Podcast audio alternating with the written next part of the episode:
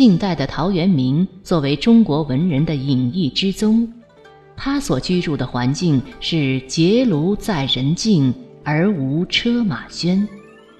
而苏州园林主人的住所，墙外虽没有今天这般嘈杂，但毕竟还是市井街区。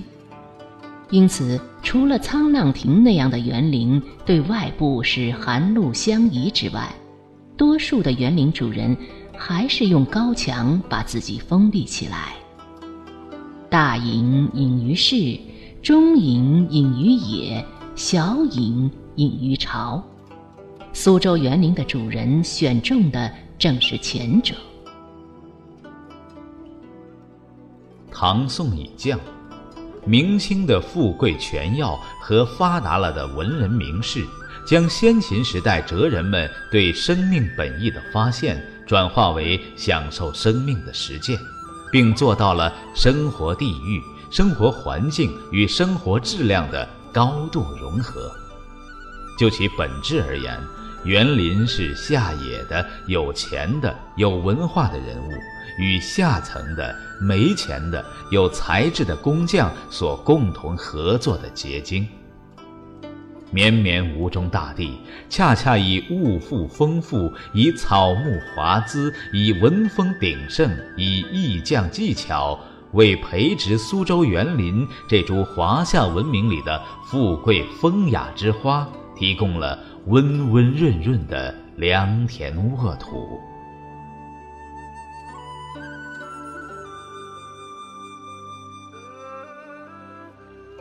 苏州博物馆举办过多次展览，但有一次，因为那些馆藏作品的内容与形式都特别具有苏州的特点，所以也就给人留下了特别深刻的印象。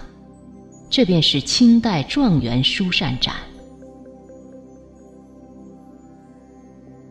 状元是封建科举制度进士科的第一名，其身份可想而知。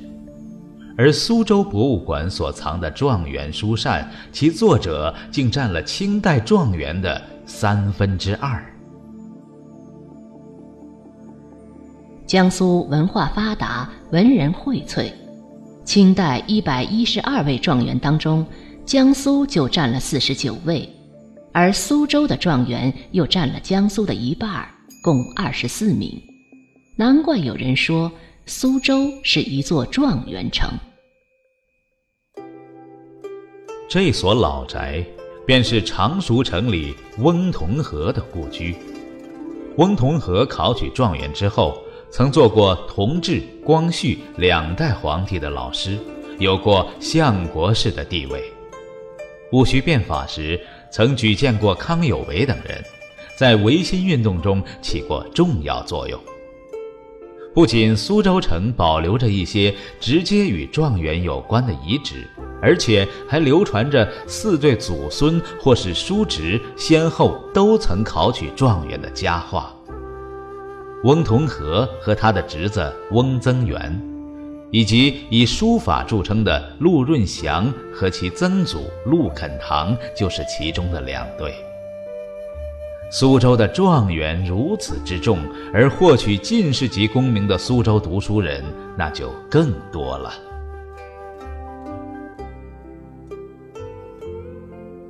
在封建社会当中，考中状元又称蟾宫折桂。取得了一定的功名，也就获取了一定的官职与权力，同时也就有了获取钱财的机会，或可称为仕途经济。廉洁的俸禄不薄，贪婪的敛财有方。对前者，人们常常以两袖清风来赞美；对后者，又往往形容为。三年清知府，十万雪花银。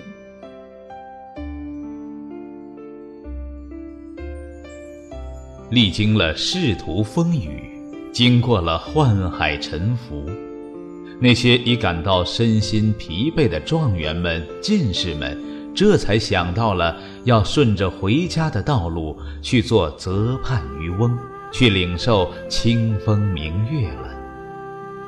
人生道长，路途漫漫，却往往走不出简单的轮回。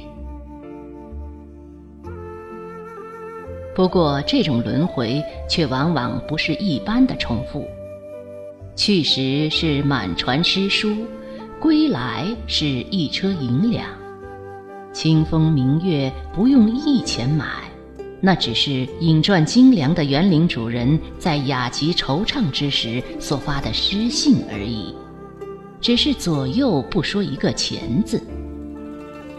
对于这些，历史老人似乎对此并不苛刻，因为这些人物毕竟给后代留下了众多的苏州古典园林这一批精美绝伦的财富。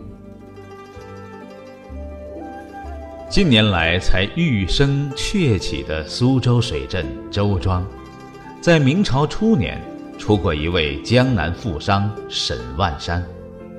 说沈万山富可敌国也不为过，因为朱洪武修整金陵城的城墙时，其中三分之二的资财是由沈万山捐助的。也许是被人理解为要与皇家斗富。沈万山最后只落得个流放边陲的下场。沈万山曾经富甲一方，但遗憾的是，不知是什么原因，他到底没有给历史留下过哪怕是一亩园林。在中国的历史上，儒商或许是有的，但他们毕竟与文人型的仕宦不能划归一类。从根本上看来，二者向来具有显而易见的楚汉鸿沟。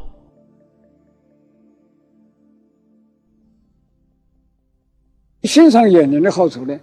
你看它布置这些大自然的风景，啊，它都要把这个大自然当中最美的那一环，把它吸收起来，啊，所以这个是学问，这个是学问。当然，包括中国的文学，特别是中国的诗歌、中国的绘画，是吧？啊，还有中国的哲学。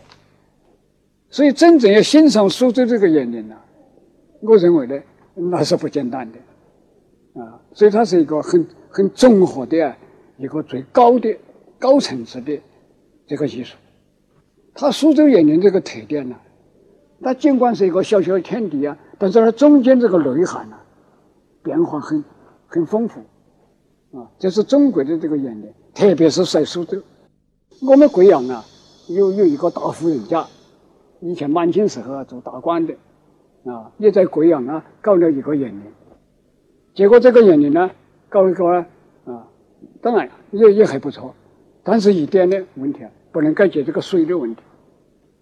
我们贵阳那个地方啊，一打下去就是石头。它这个地点一打下去两次就是水，苏州园林庙啊，而不是我们是在苏州嘛，呃，标榜苏州，这是客观存在。所以构造苏州园林的啊，那不仅仅是劳动人民，包括一些个诗人、画家，是吧？还有高高层次的这个匠人、劳动人民，缺一不可。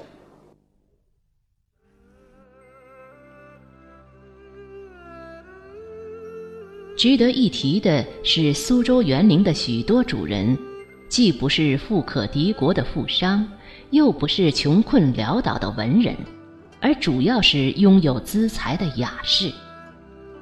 至于那些已经隐居到园林之中的官场文人，写了一辈子的鸿文策论、表彰奏折，人生的文章终于写到了抒发灵性与真情实感的当口。这才发现，原来还有一颗属于自己的心。无怪乎像阮大铖这样的权要文人，也写起了《燕子坚》《春灯谜》之类的传奇剧本。这些人物的社会位置，使他们的生活与文化相融合。形成了以富足忧郁、文学艺术和恬淡情调浑然一体的明清风雅。可以说，这种至明清才臻于高度成熟的中国历史上特有的生活形态与类型，便是诗书仕宦之族，并以诗礼传家、强调传统教养的书香门第。在明清之后，这种封建社会中别致的存在形态，一直延续了许多年。正是担纲这种生活形态的主角，为了把生活的质量推向极致，才在历史上写下了文人造园的点睛之笔。园林，正是他们在苏州这座历史的博古架上置放的一批放大的古玩。虽有高墙阻隔，虽是园门紧闭。而园林里的生活却与吴中风土有着密不可分的联系，有苏州这根藕，才有园林这朵花。这藕，这花，都生长于滋润温和的吴门烟水之中。苏州的古典园林中设计了那一些富贵的亭台水榭，苏州的民居里。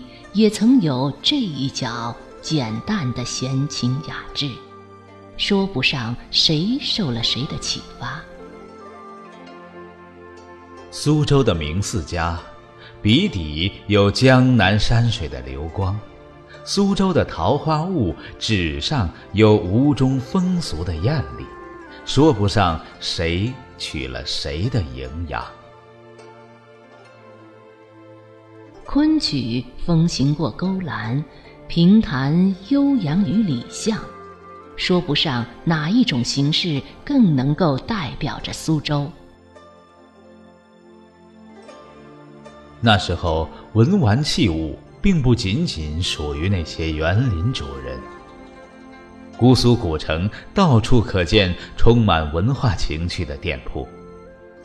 明代有一首《姑苏竹枝词》是这样写的：“外边开店，内书房，茶具花盆小榻床，香荷炉瓶排竹机，单条半甲董其昌。”一条董其昌的书法，即使是赝品。也似乎毫不妨事。苏州的冯梦龙采集过众多的画本，这些画本好是好，可那是听过了就算了的。装点家中的风雅，还得要名家的笔墨来补壁。字可以是假的，但苏州的风雅却是真的。苏州本也是一座风雅之城。风雅，向来是苏州的气脉。